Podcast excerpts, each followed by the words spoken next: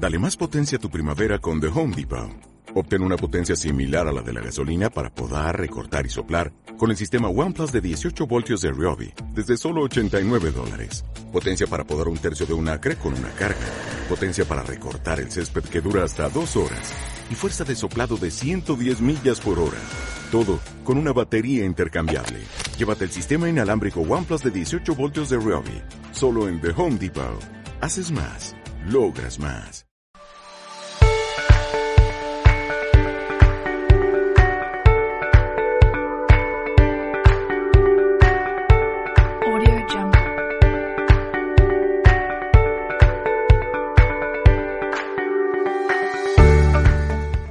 Hola, en esta ocasión vamos a hacer un pequeño paréntesis en referencia al podcast anterior, la cual consistía en el tema de las leyes de la dinámica o las leyes de Newton.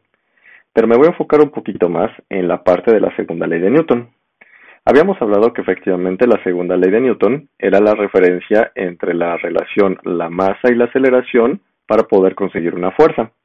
Sin embargo, aquí tenemos algo peculiar dentro de la parte de lo que es la segunda ley de Newton. En la segunda ley de Newton también interviene algo que nosotros le llamamos peso. Es decir, que los objetos nosotros les podemos ejercer una fuerza de manera horizontal, si es que lo vemos así, lo vemos así. Nosotros podemos empujar, nosotros podemos jalar, nosotros podemos arrastrar un objeto y ese objeto va en relación a la masa y en función de la masa también nosotros obtenemos una aceleración, es decir, un movimiento o un cambio de la velocidad de ese cuerpo. Si lo ponemos en el sentido de un plano cartesiano, este movimiento es de manera horizontal en un plano X. Sin embargo, ¿qué pasa con los objetos que están en un eje Y? Bueno, también tenemos un fenómeno similar, es decir, nosotros podemos levantar.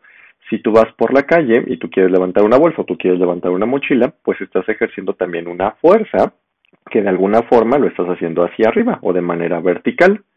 Entonces, para tener en consideración esto, también ejerces una fuerza. Sin embargo, aquí vamos a trabajar sobre la parte de lo que es la fuerza, de lo que es la masa y lo que es la aceleración. Aquí vamos a cambiar un poquito esos términos. ¿Por qué detalle? Porque la fuerza, efectivamente, sí es lo que ejercemos nosotros cuando levantamos un objeto. Sin embargo, la masa también sigue siendo la misma. Aquí la parte de la aceleración no es tal y cual como nosotros la manifestamos al principio de manera horizontal, sino que aquí nosotros vamos a hacer referencia a lo que es la aceleración debida a la gravedad. Es decir, nosotros en, función como vamos levantando el objeto, nosotros no vamos a hacer que se mueva el objeto de manera horizontal, sino que vamos a hacer en función de la gravedad, vamos a tratar de hacer que no resista esa gravedad, es decir, batir la gravedad con la que se atrae el objeto para que efectivamente podamos levantar eh, nuestro, nuestro objeto. Entonces, si nosotros lo ponemos en esa relación, la aceleración aquí ya cambia, ya no va a moverse de una forma eh, eh, que nosotros que sea visible, sino que vamos a hacer que la aceleración es la forma en la cual nosotros vamos a despegar los objetos del suelo que se están uniendo para que el del fenómeno de la, de la gravedad. Entonces, ¿a qué le llamamos esta parte? Bueno, hay dos conceptos acá.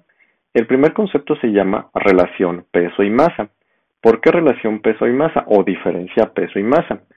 Cuando tú vas al médico, eh, llegas a la consulta, te empieza a revisar el médico y el, médico eh, dentro de una de sus estrategias o, de, o dentro de una, de una dentro de algo que tiene que realizar es calcular tu peso.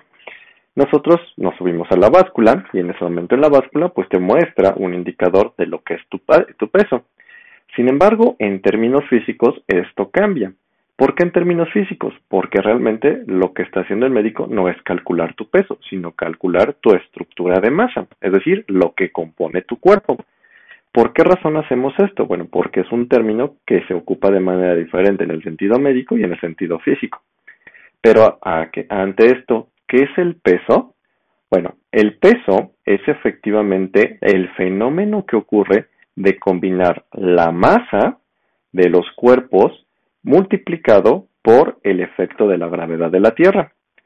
Recordemos que la gravedad tiene una cierta atracción, es decir, para que nosotros estemos en el suelo, para que los objetos caigan, lo que hace la gravedad es atraerlos. Y esa atracción consiste en una aceleración, y la aceleración de la Tierra es de 9.8 metros sobre segundo al cuadrado.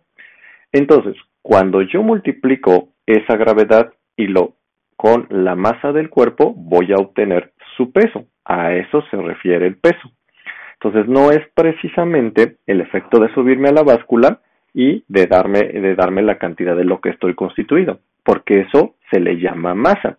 Entonces, nosotros cuando llegamos, cuando nosotros llegamos al, al consultorio, lo que está calculando es la masa. Y el peso es esa masa multiplicada por el efecto de la gravedad. Si nosotros estuviéramos en la Luna, pues no hay gravedad, pues la masa seguirá siendo la misma y nosotros estaremos flotando. Cada planeta tiene diferente gravedad. Entonces, para que podamos acordar y para que podamos entender esto, la masa es la cantidad de estructura que tiene el cuerpo y el peso es el efecto de multiplicar la masa con la gravedad de la Tierra o de otro planeta. Entonces, para ello es una fórmula, la cual nos dice que la masa, perdón, que el peso dado por W o por P mayúscula es igual a multiplicar la masa dada por M por la gravedad, en este caso de la Tierra, 9.8 metros sobre segundo al cuadrado. Profesor, y una vez hecho esto, ¿cómo podemos sacar la masa de esta fórmula? Bueno, también existe la inversa o la, o la fórmula inversa. Es decir, para que en función de tener esta constitución o estos datos, la masa, la gravedad, también nosotros podemos calcularlo. Si nosotros llegáramos eh, a un supermercado y quisiéramos saber el peso de un objeto, bueno, tendríamos que hacer lo inverso, es decir, dividir, ¿sale? Para que podamos calcular la masa, tendríamos que dividir el peso del objeto entre la gravedad. Para ello, las unidades cambian. La masa se da en kilogramos, la aceleración debido a la gravedad en metros sobre segundo al cuadrado y el peso se da en newtons. Es decir, que si nosotros quisiéramos saber el peso en una báscula o eh, quisiéramos saber el peso en un consultorio médico, habría que multiplicar la masa por 9.8 metros sobre segundo al cuadrado.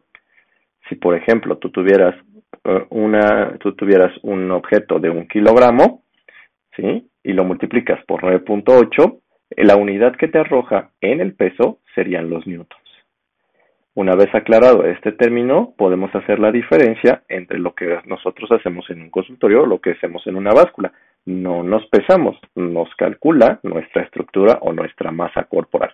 Para calcular el peso, entonces, tendríamos que multiplicar la masa por la gravedad.